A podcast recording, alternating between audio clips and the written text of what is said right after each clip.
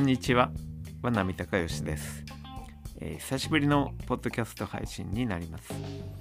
えー、今日はいちがつさんじゅういちにち火曜日、今昼過ぎですけれども、えー、もうちょっとでいちがつが終わっちゃう。あ、早いなぁと思います。で、この早いなっていう感覚はたくさんの人が持っているようで、昨日もラジオのちょっとした音楽番組で、えー、ディージェー の人がもういちがつが終わっちゃう、早いですねって言ってました。まあ同じことをたくさんの人が考えるわけですけれども、えーまあ、早い早い早いっていつもそのどんどん時が過ぎちゃうなと思ってるのはちょっと悲しいから、えー、ゆっくりだなと思えるような過ごし方できないかな。もうねえー、とまだいちがつが終わんないのかみたいな、そういう感じで暮らすのと一体どっちがいいかなと思って考えたりしました。でもやっぱりなかなか日にちが過ぎないっていうのもね、寂しいもので、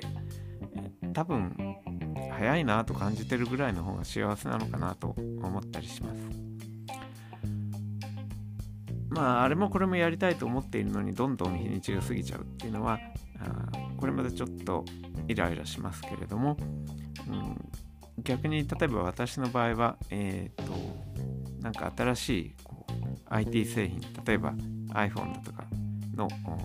機種変更をするとか、あるいは何年に一度かパソコンを買い替えるなんて時は、もうその届く日が待ち遠しくてしょうがないんですね。そうすると、まあ、例えば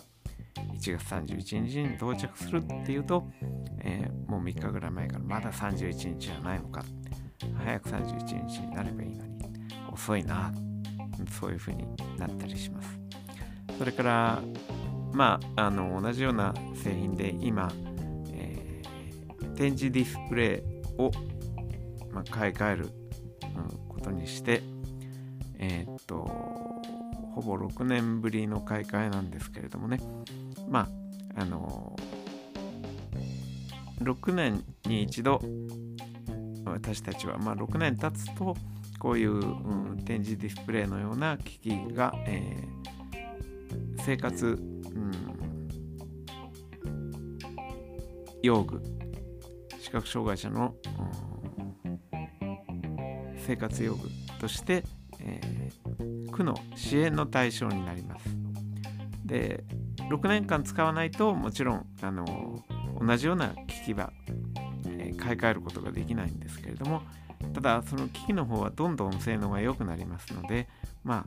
あ、あのもうごねんぐらい経つと早くろくねん経たないかなっていうことでね、待ち遠しくなる。で、ろくねん経って去年のじゅういちがつにようやく申請をしました。で、それがじゅうにがつに通って、あのまあ、一部自己負担もあるんですけれども、うん、こういう展示ディスプレイみたいな機器はとても高価なので、えー、補助していただけるとすごく助かって、まあ、それでなんとかあの我々はこうありがたくそういうものを使うわけですけれども、うん、まあただ区の方としても、ただ補助をしても、えー、それをね、機器を購入するだけで使わなかったり、ちゃんと使えなかったりしてはいけないということで、えー、今回からその専門家の意見書をくださいということになりました。で、あのあ意見書、じゃあどういうふうにして書いてくれるのかなと思って、その係の方に連絡を取りました。うん、すると大変嬉しいことに、その、うん、係の方がまあ、私のことをもちろん会ったことはないんですけれども、うーん私の活動とかどういうことをやってる人間だっていうのを知っていてくださったもんだから、まあそれであのいやあなただったらもちろんその楽譜の読み書きとか、えー、そういうものに展示ディスプレイは必要ですよねって、使いこなせてますよねっていうことで、すぐに意見書を書いてくれました。で、えー、じゅうにがつにそれが通って、まあそのうん、業者に発注するわけですけどね。ところが今はそのご存知の半導体不足っていうことになっていて、その生産が間に合ってない。で、えーとなんとこちらにそれが到着するのはしがつだっていうわけですよね。で、でも、まあ、それを聞いた時にはあまだよんかげつ先かと思っていたのがもうさんかげつ先になって明日になるとあとにかげつ先でね。ただしがつといってもしがつついたちなのかさんじゅうにちなのか分かりませんから、まあ、ついたちになったらもうしがつだよな、早く来ないかな、遅いなっていうことで、まあ、私は待つだろうと思います。で、えーまあ、新しい機器はあの今に比べてこう飛躍的に何かが大きく変わるっていうことはないんですけれども、まあ、全体にスピードが速くなることと、それから、えー、バッテリーの持ちが良くなること、それから何といっても少し小型化されるっていうことですよね。それによって持ち運びが少し楽になる、えー、バッテリーの持ちが良くなってしかも小型化されますから、こう外に出た時に使うには大変便利だろうと思っています。まあ、この機器はもう、えーと、何年前だろう、正式に発売になったのがにじゅういちねんの春だったかな、そんな気がします。もうちょっと前だったかもしれない。えー、これより小さいモデルはもう確かにせんじゅうきゅうねんぐらいに発売になっていて、で私はあのー、この小さいモデルと大きいモデルのどっちにしようかと思ってね、すごく迷っていて、まあその給付が受けられるのはもうにじゅうにねんのじゅういちがつより後っていうのは分かっていましたから、まあ、ゆっくりいろいろ考えて、で何度もそういう機器が展示されているところに行って実際に触ってみて、で、えー、考えた結果、まあ、大きい方のモデルにしようというふうに決めたわけです。で、えー、今や遅しとそのじゅういちがつが来るのを待って申請した。まあ、そういうものが届く日がようやくまあしがつだろうということで、えー、決まっていて、今とっても楽しみでね、まあ、それは本当に日数数えてあまだしがつが来ないなっていうこと、そういうふうに思います。それから、えー、プロ野球も私は大好きなのでさんがつの末に今年は開幕で、えー、さんがつさんじゅうにちに北海道でまずは開幕するんですけれども、このさんがつさんじゅうにちをとても楽しみにしています。だから早くさんがつさんじゅういちにちが来ないかな。だけどまあ時々 エスエフ の世界のことなんかをねふっとこうイメージして、えー、気がついたらさんがつさんじゅうにちになっていた、え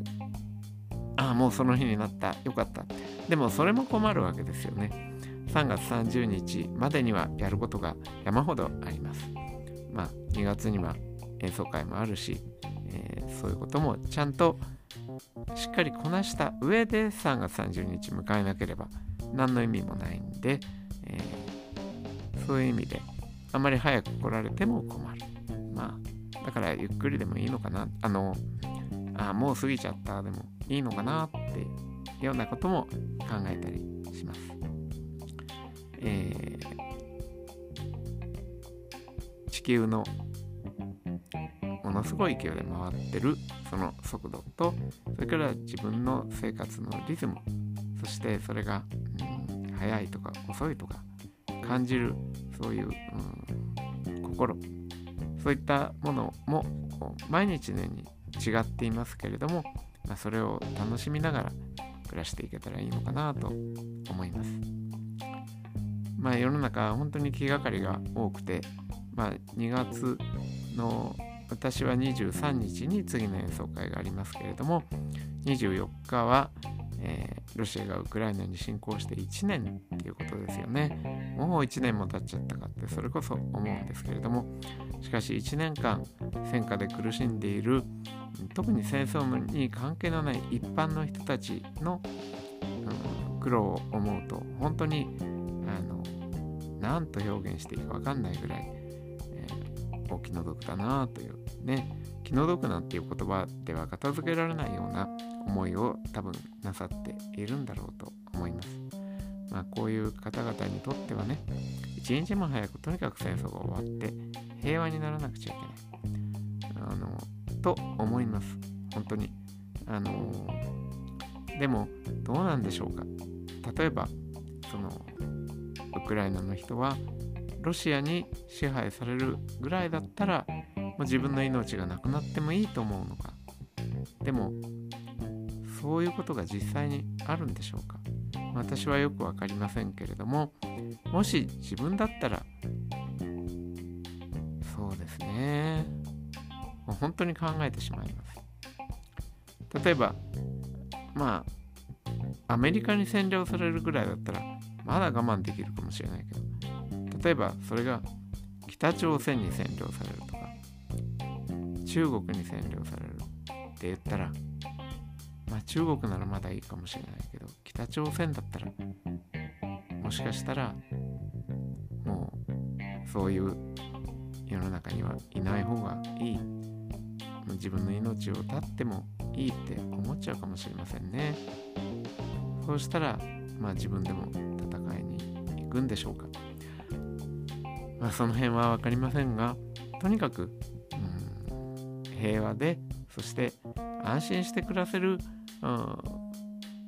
指導者によって守られる国でみんなが暮らせるように早くそういう世の中が来なきゃいけないなっていうことを痛感します。私はやっぱり自分が生まれたのがあのまだ戦争が終わってない時で、第二次大戦がでその生まれた翌日にもすぐ家の近くで爆撃があったということを聞いていますから、そういうところを生き延びてきた自分としては本当にそういう危険のない平和な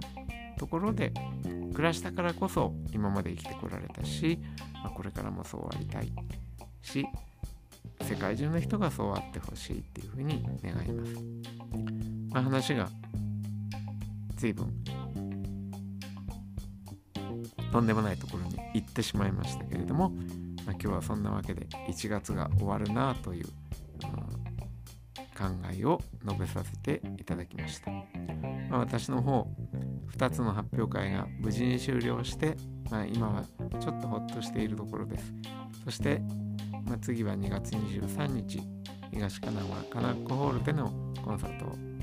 に、えー、向かって、まあ、今ちょっと、えー、勉強しなきゃならない曲が多いので、まあまあ、それと取り組んでいるというこのところの日々です。それではまたお話ししたいと思います。今日も聞いてくださってありがとうございました。さようなら。